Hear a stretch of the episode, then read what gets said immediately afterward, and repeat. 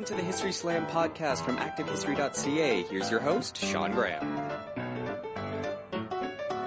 Thank you, Adam. Welcome to the History Slam, everybody. I am Sean Graham coming at you today nearly live from Ottawa, Ontario, a beautiful Monday in the nation's capital as we record this. And a new book has just come out called The Nature of Canada. This is an edited collection by Graham Wynn and Colin Coates, and we are pleased to be joined by Colin Coates, who is in Toronto this afternoon. Colin, welcome to the show. Thanks very much, Sean. So very excited to talk with you this afternoon about the nature of Canada. And, you know, we were talking offline and over email a little bit. This is a book that, you know, we'll, we'll talk about the process of it. But one of the things that was curious to me, I know you've done a lot of stuff in the environmental history area uh, in your career, not only in the academic side, but sort of the organizations that go around it as well. But when you Google you, you're still, you still come up primarily as a f- scholar of French Canadian history. And yeah. uh, I, I'm just curious about this trend. Is, is this, you know, from an outsider perspective, I would say this is a transition is, in your career, looking towards more environmental stuff. But it, am I wrong in that? Or, or what is sort of the path for you to, to come to this book? So I think that I had to be convinced that I was an environmental historian. and and the person who did that was Alan McEachern. Uh, and he did it at the time that we were, I just moved back to Canada. Uh, I'd spent part of my career in uh, Scotland teaching Canadian studies over there. Um, and uh, Alan contacted me with this idea of joining the group uh, that was applying for a what ended up being a very large S H R C grant. Uh, and the group came to be called Niche, the Network in Canadian History and the Environment, which has a French title, La Nouvelle Initiative Canadienne en Histoire de l'Environnement.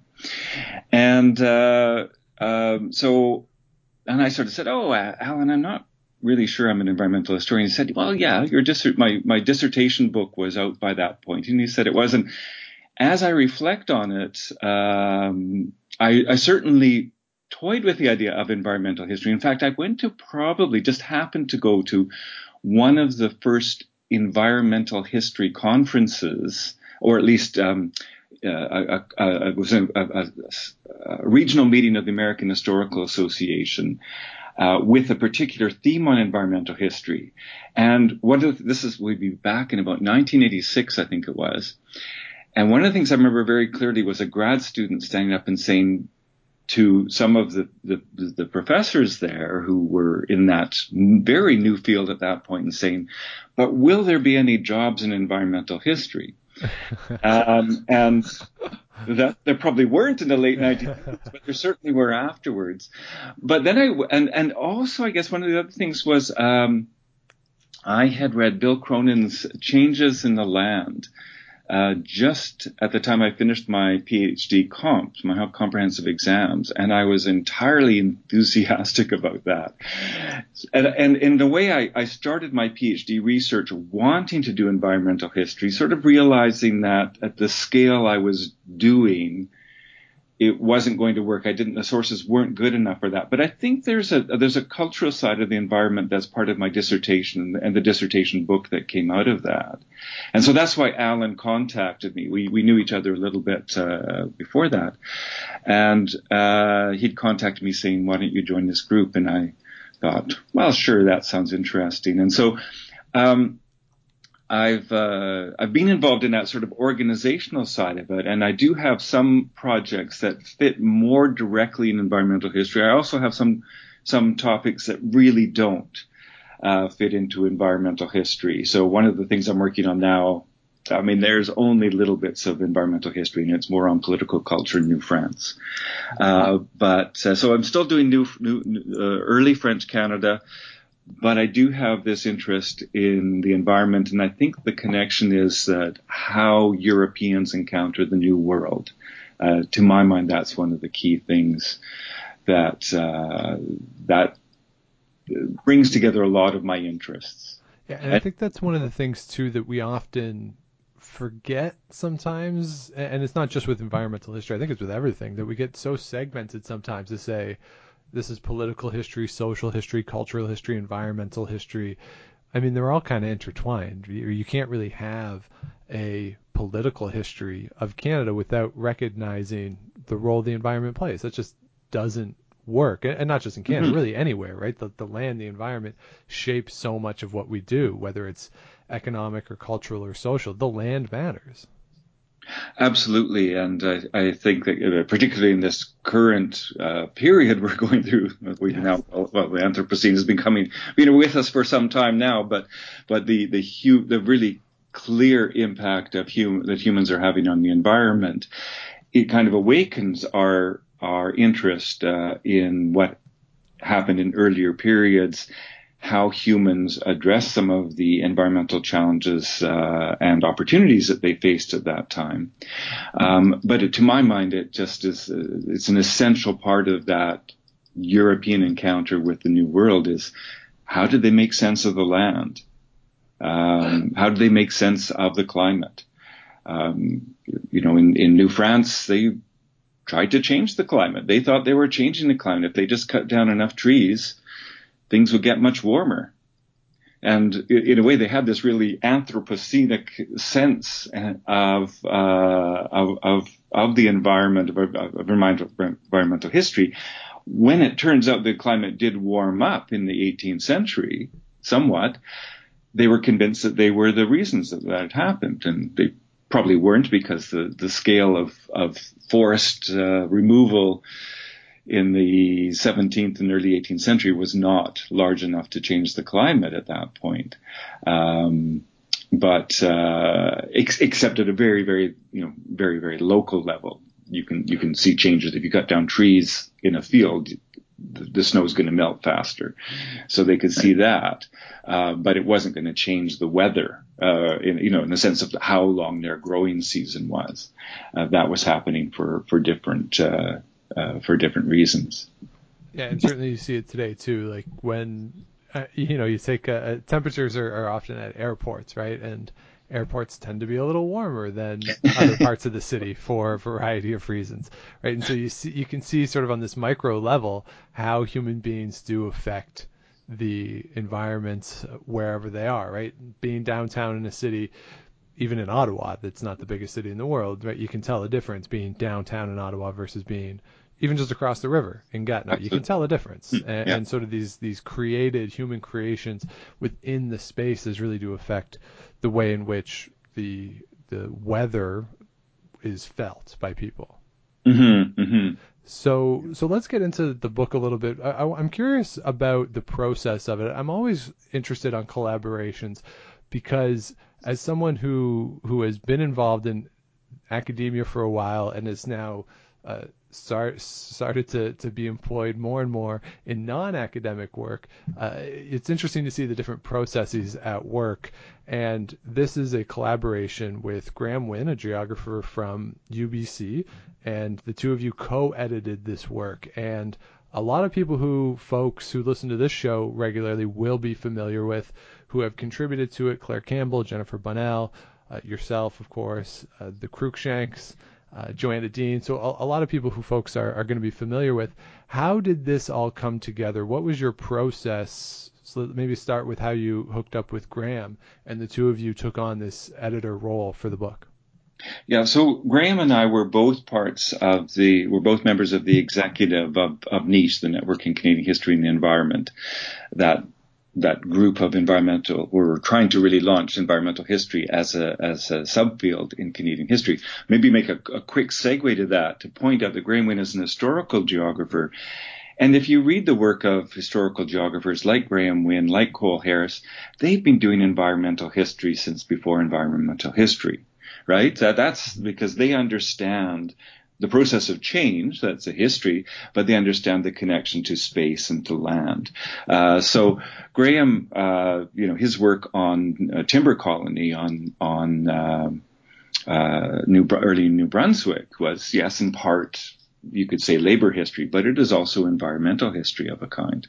So Graham and I were both part of the executive of Niche, and we, as Niche was, it hasn't wound down yet, but we, we wanted to to uh, uh, develop something that would be sort of a statement of environmental history at a moment in time, Um, I'm not entirely sure we chose the right moment, in a sense that we chose a time where we launched the project, because this was a very, this is a project that took a long time to come to fruition.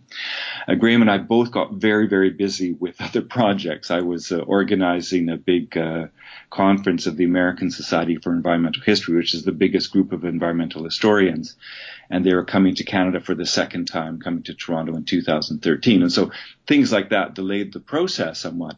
But we brought together a series of people from across the country. They went either to U B C, where Graham is uh, teaching, or to York, uh, where I teach. And we wanted them to present their work on on uh, on these different themes. So we've kind of assigned themes that fit different people's work.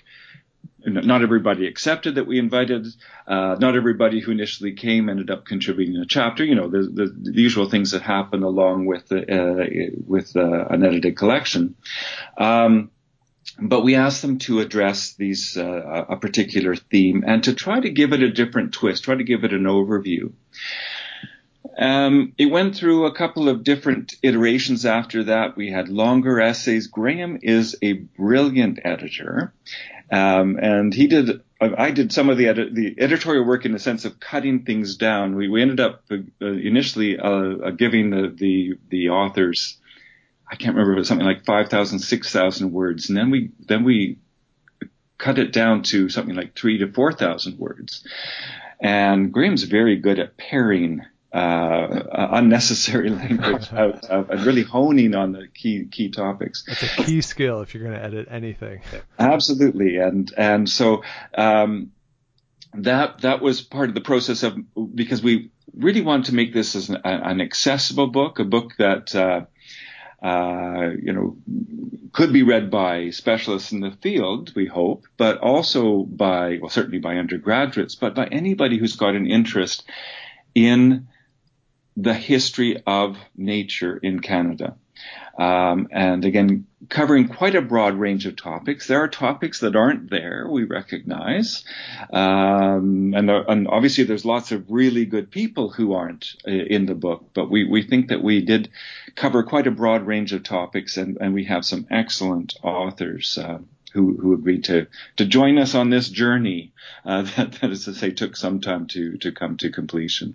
So what was that timeline like between getting everyone together and then the final product here now in, in May of twenty nineteen? What What is the timeline that we're looking at?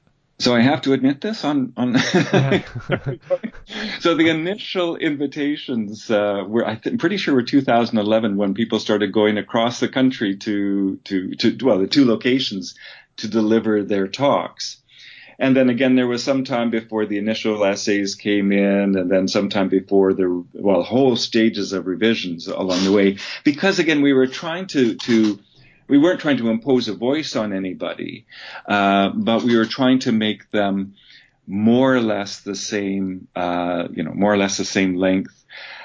In order to make it accessible, we we uh, deleted footnotes. Not we didn't delete them. We we, we took them out of the um, chapters, and what each of the chapters has at the end is a, a, a essentially textual footnotes, where you can find all the references, but there's nothing to dissuade the non-academic reader uh, who sees all the little numbers and gets frustrated with them. Which, you know, as as you know from reading, whenever academic books get reviewed in newspapers, which of course doesn't happen that often these days, um, there's almost always a complaint about the number of footnotes. Yes. Uh, and, you know, from the historian's perspective, that's what we do for a living is yeah.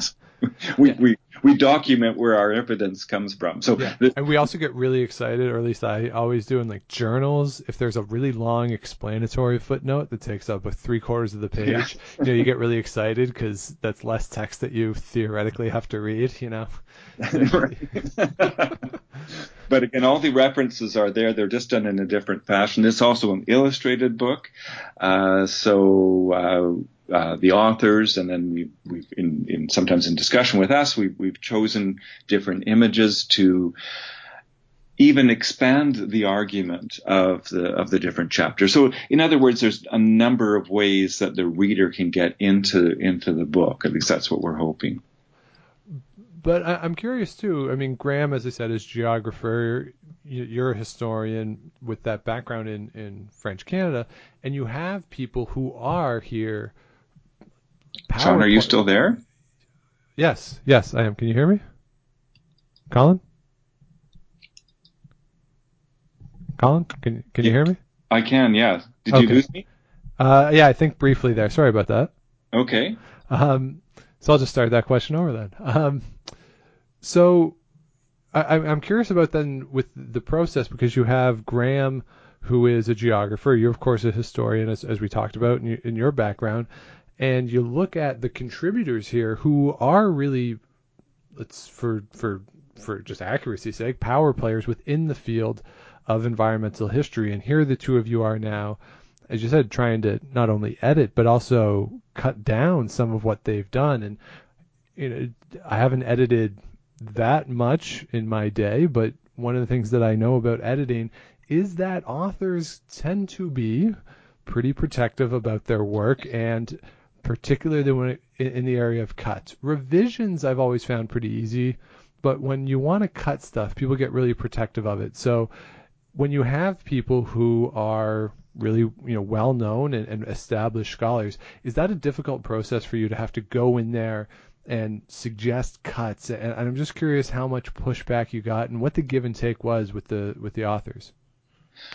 I think that some people were more open to uh, changes than others, um, uh, and there was definitely a dialogue uh, as as we went through. I think that overall the authors saw what we were trying to do, and you know, I hope they're happy with the the final product. Um, uh, they were surprisingly good-humored about the change in in. Uh, word length, you know, the cutting, paring it down. And I think they probably, again, I, I would say, I, I'd say I did do some of this too, but I think that Graham did a lot of the work of, of paring, uh, uh, paring the chapters down. And really, you know, he was man- managed to do that without losing the argument of the author. So I don't think there was an imposition of voice.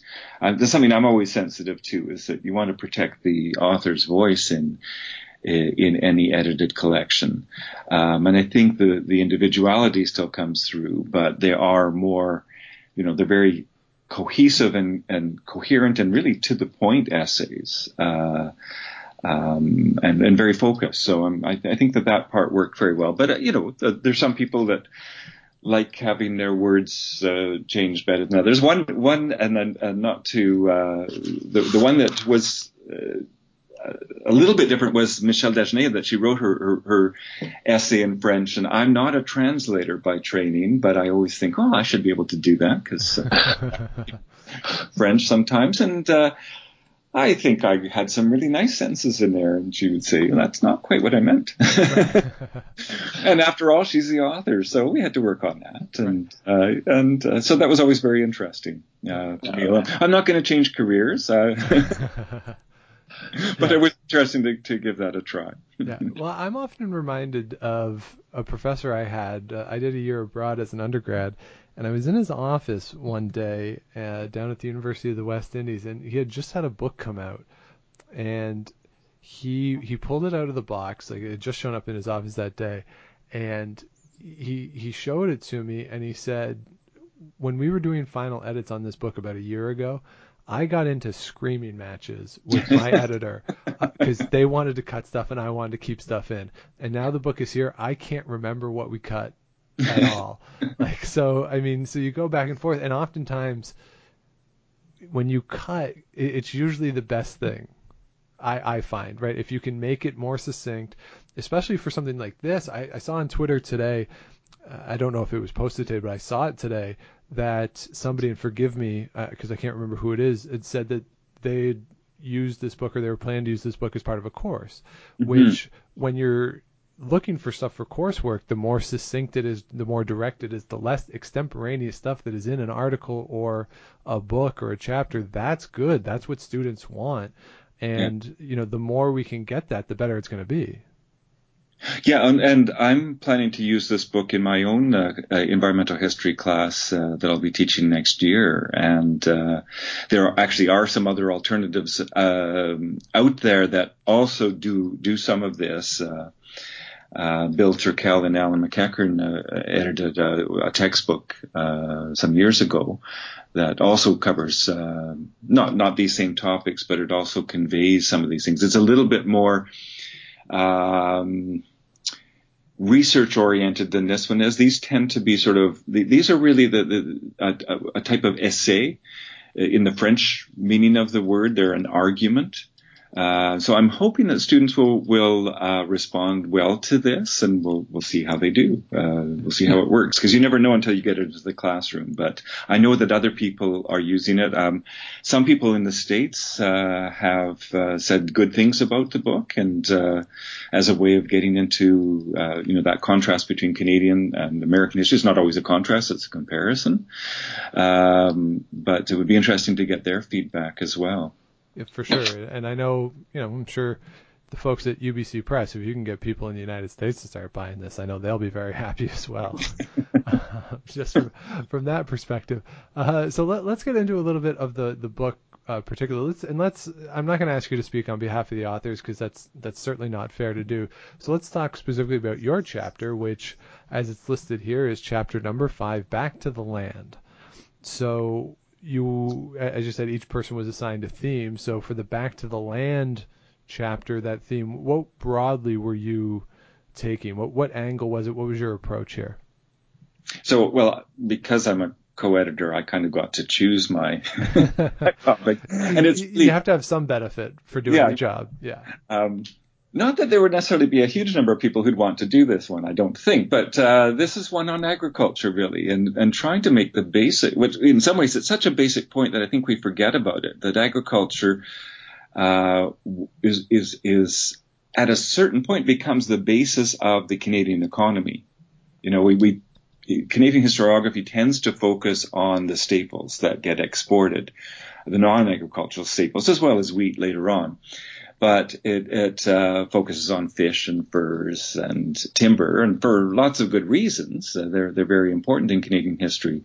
But if you think about how the vast majority of Canadians lived on a day-to-day basis through much of Canadian history, they were on they lived on farms. They they had and and and by that they had a different connection to nature than people living in cities do. And I think it's particularly important to remind readers of this at a time when Canadians, the massive majority of Canadians, live in cities. You know, we've lost that particular connection. There's still, there's still nature in cities. We've got raccoons, we've got trees, we've got cockroaches and things like that. And that's all nature, right? We've got, we've got weather. Um, But the people who live on farming, they have a different sense of, of seasonal cycles, of daily cycles, of connections to livestock that we, we don't tend to have when we live in urban centers. So to my mind, this is trying to recapture um, the way that for really most of Canadian history, the way that Canadians lived that, uh, their, their connection to the country and to the countryside. Um, and it's, I, I personally think this is something that we have to keep in mind going far beyond environmental history, but in terms of politics, it makes a difference if your voters are living on the land. They they they will approach things somewhat differently than people who live in cities. And uh, in Ruth Sandwell's uh, recent book on, maybe it's a few years ago now, on, on rural society, she argues that uh, Canada remains uh, a, a rural country until probably the nineteen forties, you know, depending on how you count uh, people. But we, we often use the census definitions that make any community over a thousand people urban. Well, you know, a community of a thousand people is still pretty closely connected to the surrounding countryside. Um, and, uh, and I think she makes a good case for saying that Canadians, and we're not just farmers, because there's people working in resource industries that are rural as well, but that that is a key part to Canadian history.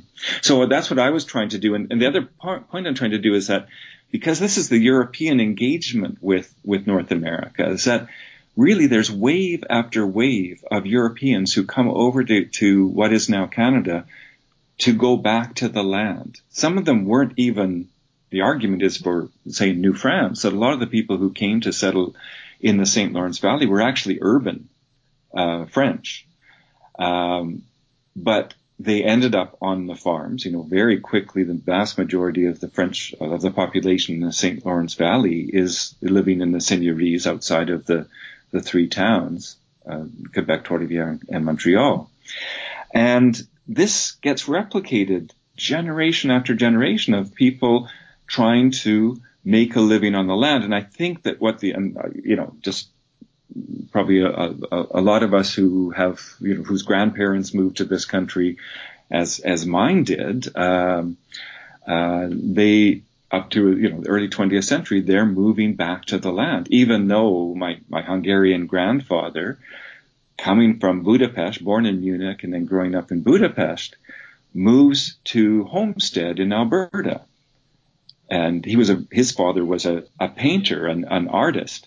And uh, he moves to Homestead I, in a way that I still find, you know, find absolutely fascinating.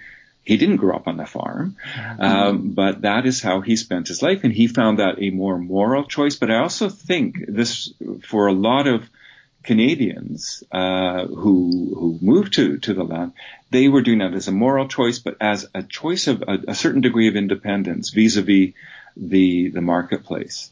Because the thing is, if you if you live on a farm, you're not likely to starve. Right, and, and that's sort of a big thing. And, and we, we talk about it looking backwards, is that draw, that romance of it. And, and as you were talking, I jotted down other, as you were speaking, uh, three things came immediately to mind. You mentioned the seigneurial system, also the Dust Bowl, and the C B C as well. Uh, the creation of the C B C in the thirties, which is, I think of it because that's what I my dissertation was on.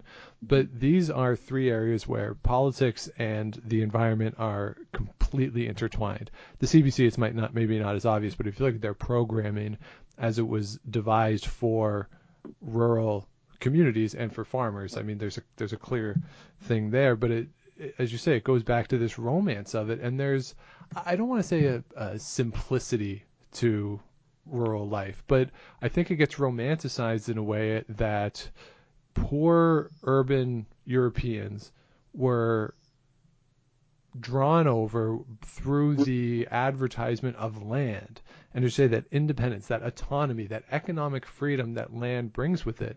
And that in itself is a very political thing. It's not just economic, but it's also political, that you're you're trying to say to people who may not have any sort of ownership or sense of ownership in their communities in Europe, come to Canada, have a sense of ownership of this, and that creates communities that are going to be, ideally for the Canadian state, strong, but also motivated to support the nation and to support the, the nation-building endeavors that are going on at the federal level, would be my my take on it. But may, I don't know, maybe am I am I looking too deep into the construction and how all of this works together?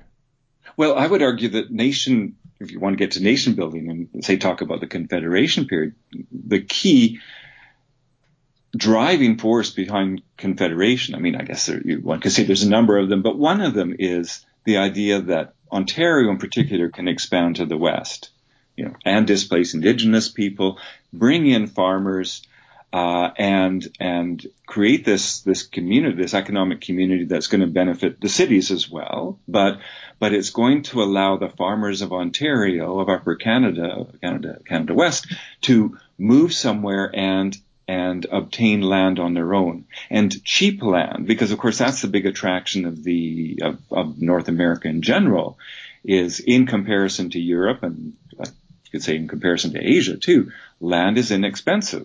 It's a labor that's expensive.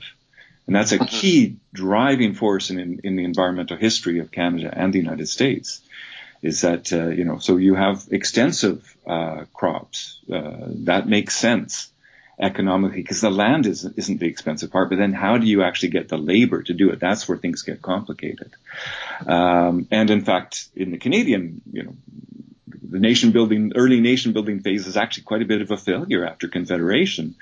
Uh, there aren't that many people settling in the West. uh, until the building of the railroad. And then, of course, things just boom, take off exponentially after eighteen ninety-six until uh, just before the First World War.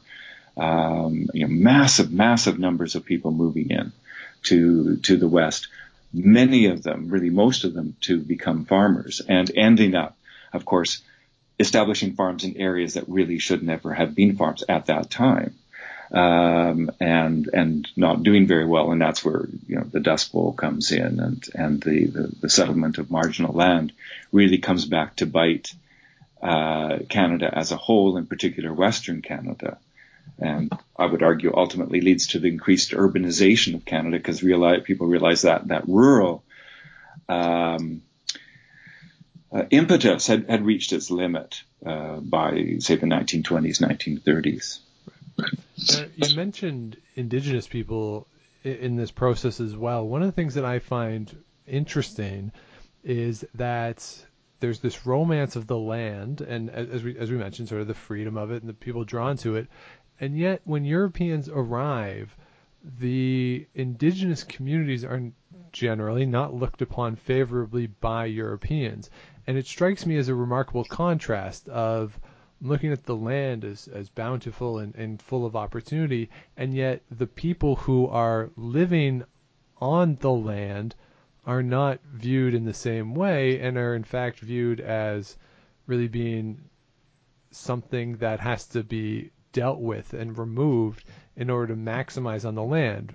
Whereas from a logical perspective, if you see the land as an opportunity, why would you not view the people who have survived and understand the land as also an opportunity and a way to collaborate? And I know there's there's obviously racial elements to this, but it strikes me that this contrast is really a one eighty apart from each other. And, and how do you account for that? Well, I, I would think that the, I would say that the Europeans, I'm maybe specifically talk about the French encounter sure, with yeah. indigenous people, uh, which is more of an area that I, I deal with in my own work, um, that they distinguish between different indigenous groups. So they do recognize on some level that some of them are agricultural, right? So the Iroquoians, the Haudenosaunee and the, and the Wendat Huron are, are agricultural, and that already makes a bit more sense to them than the people they deem as hunter-gatherers, uh, like the Algonquins, Anishinaabe, and uh, so on. They, they and, and even those groups do practice some type of agriculture, but but the, the Europeans don't always recognize that. But they do distinguish them. They're they're involved in these very, you know, uh, complicated and I, I would even say respectful alliances with different groups, as they're they're they're trying to establish their own place. They certainly are trying to change indigenous people, but what really strikes me is how utterly unsuccessful they are at converting them, um, which isn't to say that some indigenous people don't adopt Catholicism, because some people do. But even the, the indigenous people who live in fairly close proximity to the French live fairly parallel lives to them, which doesn't mean they don't interact, because they do trade. But one of the, in, in the project I'm working on now, it, it, it seems to me that the, the indigenous people, you know, one of the key things that the French want to establish to, to legitimize their own state in the Saint Lawrence Valley is a judicial system. The indigenous people are almost entirely outside of that. So, you know, they have their own ways of managing conflicts. They don't recognize French authority at all. And so that, that, and, and the French just have to deal with that. They'd like to be able to manage them that way, but they realize that they can't. And so there's sort of an official discourse of, of feeling superior to indigenous people. But I think that on a more basic level, the French, to a, again, it, it depends on who we're talking about among the French population, but I think they're seeing that the indigenous people are separate but equal, if you want to say, to to them, that they live these kind of separate lives, um, sometimes in close proximity. They depend on the, the indigenous people for the fur trade. You know, it's not the French who are going out and trapping the furs.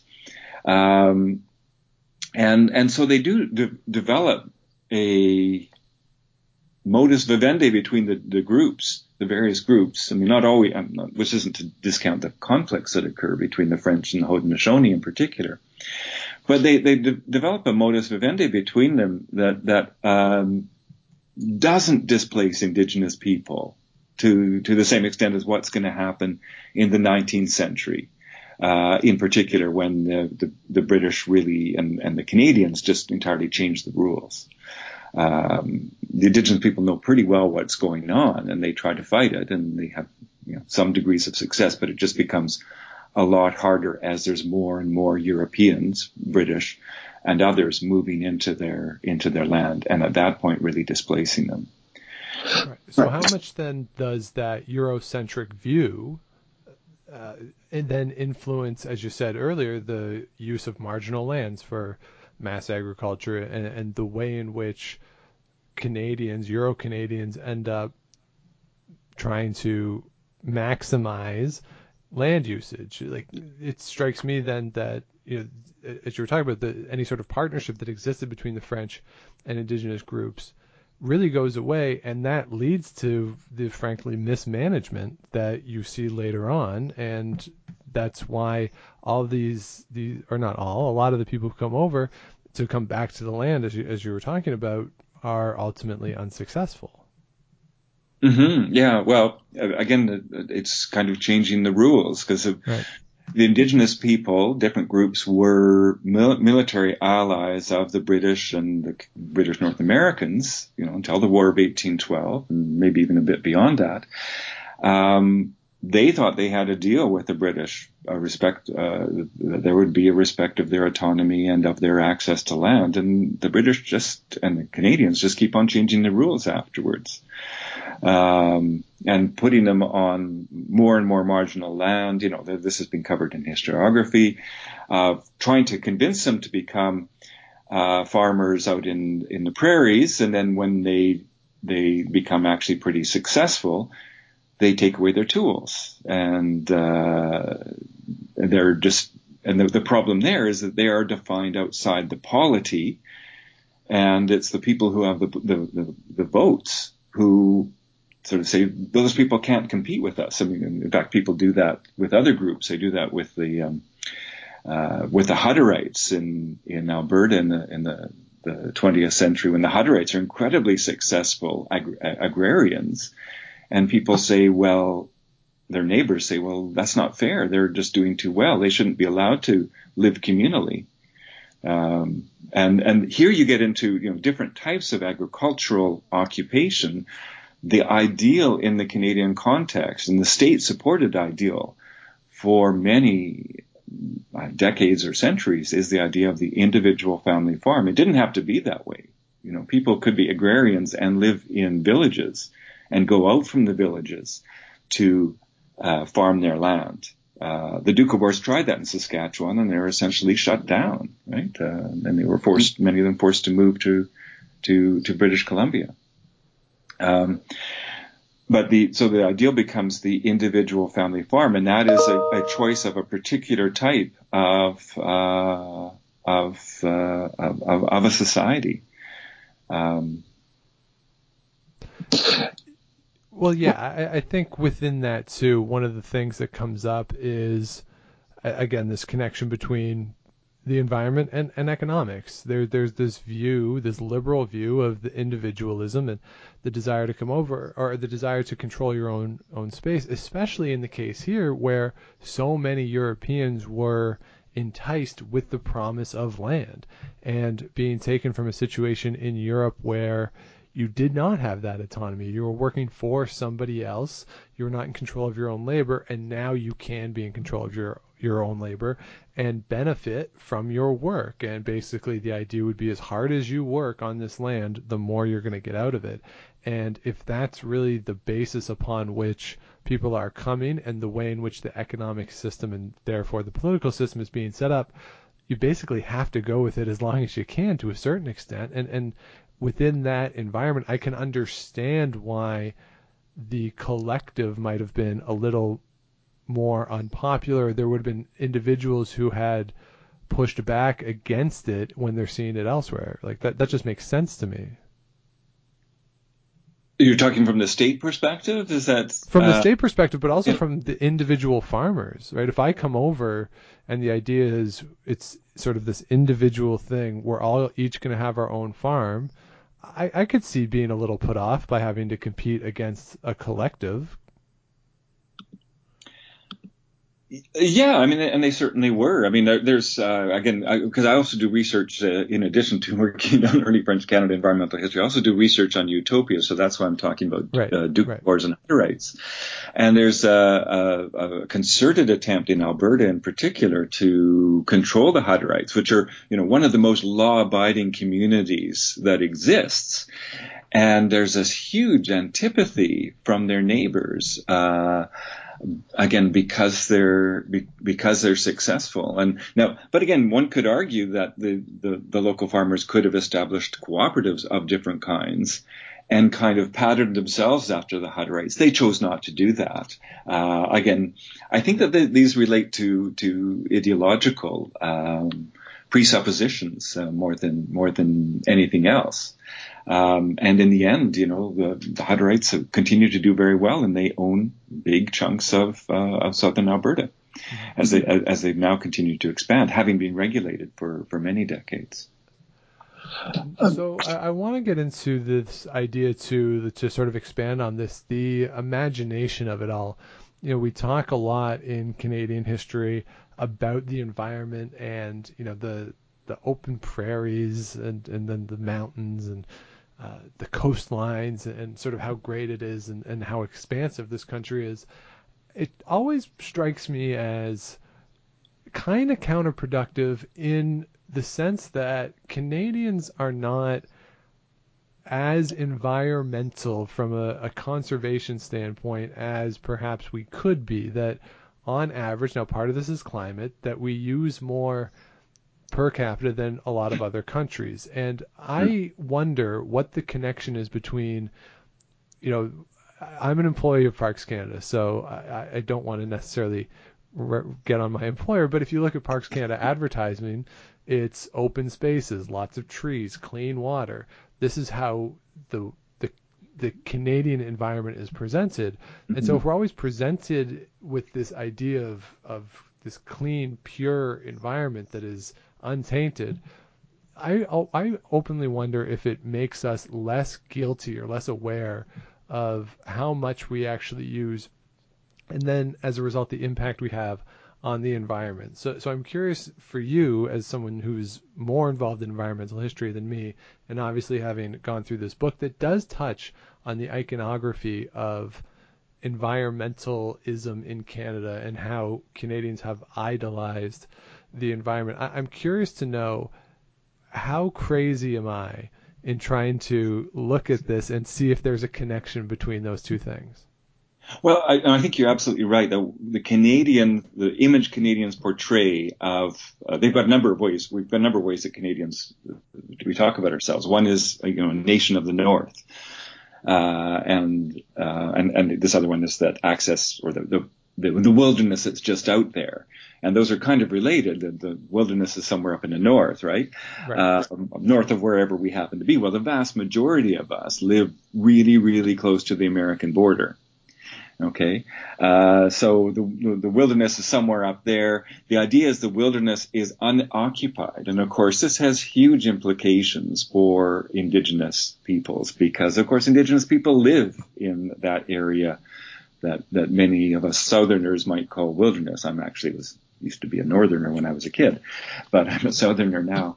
Um, so there's, I think the the book deals with that in a number of different ways. Claire Campbell's chapter uh, talks about the, she calls it the wealth of uh, wilderness, and and she really gets at the irony of that, that the Canadians love that concept of wilderness, but in fact they also want to have the mines and they want to have the uh, the the um, oil exploration, and they want to have the the trees that come from there, and that's, after all, a pretty important part of the Canadian economy.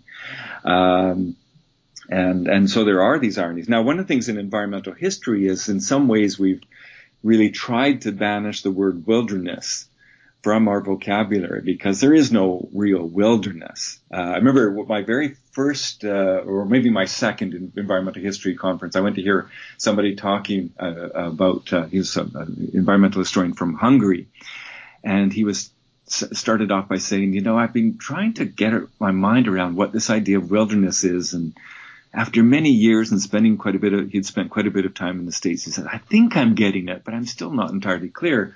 And of course, if you say it to a Canadian or an American, they have a sense of what wilderness is. And it is that unoccupied place, but it isn't. It's not unoccupied, for one thing, and that's really, really essential. You're, if, if you're going in there with economic goals, you're probably displacing somebody. And you're certainly displacing other species. Uh, uh, when, when you do that, you're going to have an impact. Mm-hmm. Uh, there's, the, there isn't, there's, there is no pristine wilderness out there. Um, so, uh, uh, but Canadians really do hold on to that as a defining feature of the country. And, you know, we can go to places that look very natural. Algonquin Park, you know, is, is, uh, and, and, and I, when I teach my Canadian studies course, I, I, you know, I show picture uh, paintings by the Group of Seven. Well, you know, how did Group of Seven manage to see those vistas? It's partly because it's been logged, right? They're looking from an area and they can see into the distance because they're not surrounded by forest. Uh, the contrast between the Group of Seven and Emily Carr is really interesting, because Emily Carr, you know, unlike others, paints from within the forest. You know, a lot of people are actually kind of freaked out by being in the forest. They're, they like to be able to see. Um, Uh, but the Group of Seven are actually painting a landscape that is highly modified by by uh, by by human hands.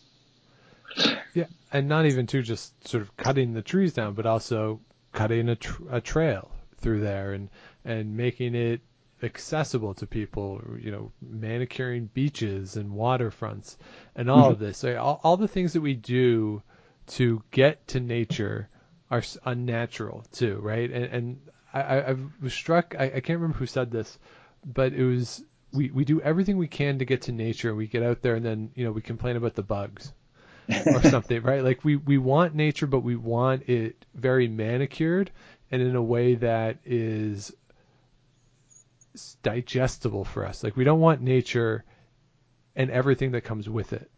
We want the nature that is Instagrammable and none of the bad things or, or the inconveniences that go along with actually being in nature. And therefore, that that's why, to me, this idea of Canada as a natural country and as a place that, you know, we just have these open landscapes that we can go explore forever and forever, I guess to a certain extent that's true. I mean, you could walk around this country and never actually cover the whole thing. It's that big. But we don't do that because there are certain, the way in which we live doesn't accommodate for that. So is it really a natural country? And I, I don't know, or is it simply just the well, imagery and the imagination that we like? Well, yes, we like, uh, it depends who we're talking about, but yes, I think that people like that, uh, the sense of, of, of a comfortable nature, and nature's not always comfortable. We certainly, there's actually an element in Canadian literature that really talks about the dangers of Canadian, uh, the Canadian wilderness, you know, Margaret Atwood and, and so on. But the one thing I, I, there, well, I think I'd make two points is one is that, assuming that, that humans have an impact on nature and that makes it unnatural, it kind of defines humans out of nature. Hmm. And Indigenous people had impacts on environment too. They set fire to forests. They set fire to forests to to encourage the growth of cranberries.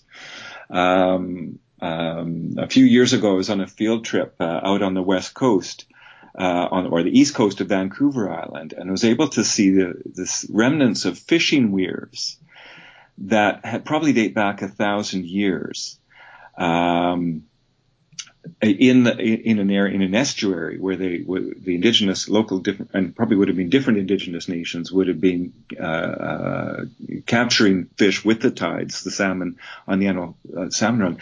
And what really blew my mind about this was the scale. This was an absolutely industrial scale of production. Um, So there, there's ways in which Indigenous people also change their environment, um, and I think that that's just recognizing, you know, part of their humanity too, and this is, and and and their, the complexity of human life. So I I would just say that it's it's pretty hard to avoid the human impact on on the environment, even in earlier time periods. Now, it's not on the scale of the Anthropocene, of the really the, the, the introduction of fossil fuels and the changing uh, climate that we're you know, we have been experiencing for some time, and and and it seems to be uh, becoming more and more exacerbated in in the last few decades. But humans have always been part of that, so we're we're we're we're, we're part of that uh, that nature. So human modification is not in itself always a bad thing. It's the scale. Uh, and it's the implications that have to be understood. The other thing I would point out, or would say, is about the you know, the question of that. Say that I'm not sure if you're really referring to, say, national parks and or provincial parks and access to nature through those. Yes, they're kind of modified to look, in, at least in some cases, they're modified to look as natural and as comfortable as they can be. But I would say that that has a good impact in the sense that it does remind people of their connections to this other type of nature and the ne- necessity of at least some degree of conservation. Um, so I think that, you know, there's issues around parks. One of the things that parks often do uh, when they're established is they, they displace the Indigenous inhabitants, you know, incredibly ironically, because of this desire to set up this space where apparently humans don't exist. Uh, I think that, you know, the, the, the thinking about parks has changed a lot over the last few decades uh, to get away from that. But uh, that was certainly the case for, for a long time. Get the humans out of the parks and then they're they're better. But I think that the good good side of parks uh, is seeing what is worth keeping and, and, and encourage people to develop a political consciousness.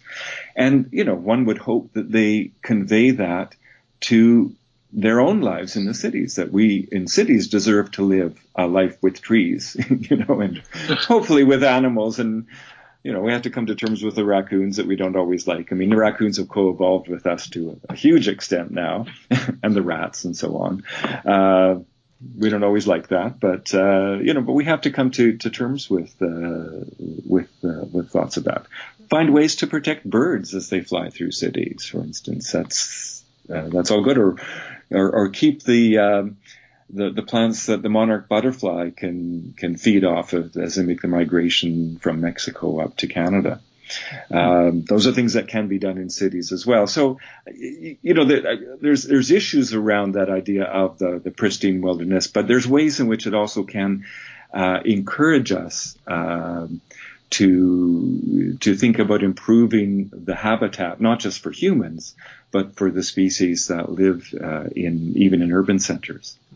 Well, I wonder about farmers markets too. Even that you know, farmers markets is a way of reminding people about the need for agriculture and, and rural lifestyles in order to feed us, right? I think you know in, in urban centers a lot of the times you know you just you can go to the grocery store, but this proliferation of farmers markets, maybe that's part of it too, and sort of this. Again, getting back, as like your chapter is back to the land and, and sort of remembering where food comes from, and the idea that, hey, just on the outside of this urban space, there are people who are growing this food, and, and why not buy from them? I, that, I think that could go along in a similar sense of how urban and rural come together, and, and a greater recognition on the part of urban Canadians of the need for the land and the preservation, and, and that there is a life outside the city.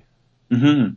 Well, in that in the chapter on Back to the Land, although I start with you know the early Europeans coming to settle in the Saint Lawrence Valley and elsewhere, uh, where it really ends is with the say the, the counterculture movement of the, the seventies and eighties of people at that point moving back to the land where they were going to have their own gardens. And in a way, I, I, I think even though you know obviously a different historical context and reactions to the Vietnam War and to higher levels of industrialization and pollution and that, but some of the same impetus is what, say, the early French settlers or those uh, settlers going to the prairies in the late nineteenth and early twentieth century, what they were experiencing is that idea of at least some degree of independence, of really having that connection to seasons, to um, uh, and to the food that they grow, because at the end we all that, those are things that we all need to we all, all need to take on board, regardless of where we live. Absolutely. Absolutely. Uh, now I, I want to ask you this. Uh, I'll get you out of here on this, uh, as I've taken more time as I as I always do. I, I always tell people that we're going to go about forty minutes, and then I always take inevitably way more time than I tell people I'm going to take. So uh, so I'll, I'll finish with this, and, and I'm curious, as someone who is is an environmental historian and has studied a lot about the environment, when you look around today in in the contemporary sense, and, and I don't necessarily want you or need you to take a partisan perspective on this, but are you optimistic about how we in this country treat environmental issues and and approach environmentalism and the relationship with the land in twenty nineteen? And are you optimistic moving forward? Oh, I'd like I'd like to be optimistic. I mean, there's certainly there's a lot of discouraging signs out there these days, and maybe I can give a clear answer after the next federal election. Um, I mean, a lot of our provincial elections have gone in ways that I just don't think are good for the environment, and I, I do think people are reacting in a very, very short-sighted way. Um, it's interesting how people are mob, or you know, some groups are mobilizing essentially moral language around, you know, I should be able to drive my car with cheap gas because I want to take my children to their hockey games, you know, which is probably a good thing to take your children to the, so they can play hockey. Um, but but it, it's interesting, I find, how that kind of language is being uh, being being used. Um, Uh, today, you know, there are uh, lots of other changes that are occurring out there, one of which is the development in, in uh, relation to cars is the development of, of electric cars. And that, that, you know, that there've been discussions of that for decades, but we are getting to a point when we're going to see an increasing number of electric cars, and as a result, less pollution uh, when they really come on board. How far away that is, I don't know. I mean, again, some of the recent elections make me think we're a little bit farther away from that than I would prefer. Um, but at the end of the day, we only have one Earth, and this is our best choice. And, you know, people will have to come to their senses. Um, yes, I would prefer that it happened earlier rather than later. Um, and uh, uh, there certainly is some discouraging, uh, some discouraging signs out there, but uh, one has to remain hopeful. Yes. Yes. Uh, absolutely. There, there's sort of the saying that there are two things in this world that are undefeated. That is time and nature. You can't beat either of them. So nature uh, will bite back. Yes. At some point it will. It, it just as time gets us all at some point, nature bites back at some point. Absolutely. Yes. Uh, so the, again, that's why people should get the book and, and really look into how Canada and, and our history is so tied to nature. And again, the book is The Nature of Canada, edited by Colin Coates and Graham Wynn from our friends out there at U B C Press. And I have to say, Colin, too, not only am I impressed by the number of people in this, and I, I as someone who has taken a long time to write a book, I appreciate that it took a long time. Uh, and, and, you know, we had Raymond Blake on a couple of weeks ago, and he talked about how fast his book was. And I think that made a lot of people mad. I think that, that this one took as long as it did will make a lot of people feel really good about their own, their own uh, processes. That's a bit of optimism. Yes. Uh, yeah. there, there's light at the end of the tunnel. Yes. uh, but I'm also impressed too with the price. Too, for an academic book with all these people and all the, the, the sort of stuff that goes along with that. You know, with all due respect to a lot of the academic presses, they tend to price out a lot of folks. This one is not priced. This doesn't price out really that many people. Uh, you know, it's a reasonable price for a book. So uh, congratulations to you and U B C Press for however that was accomplished, but well done. Well, we had good, good, good cooperation with U B C Press on this, and we really appreciated that. Yeah, so, uh, so yeah, so everyone, please do uh, go check out the book. And Colin, thank you so much for the time this afternoon. Okay, thank you, Sean. If you have any questions or comments for the show, you can find us at game or at, uh, geez, at Game of Stones. That's the wrong show. At history slam at gmail dot com. You can find me on Twitter at Doctor Shawnee Fever. Also, please do subscribe to the show on Apple Podcasts, Google Podcasts, wherever you get the show. Give us the ratings and the comments. That helps other people find the show and keep us going on there. So, uh, and also check out active history dot c a, where we got a lot of great content from the theme week that we did a couple weeks ago, uh, and some great stuff coming up over the summer. So do check us out there. And we'll be back with a new episode in a couple of weeks. But until then, if you're out and you see Enrico Palazzo, please say hi for me.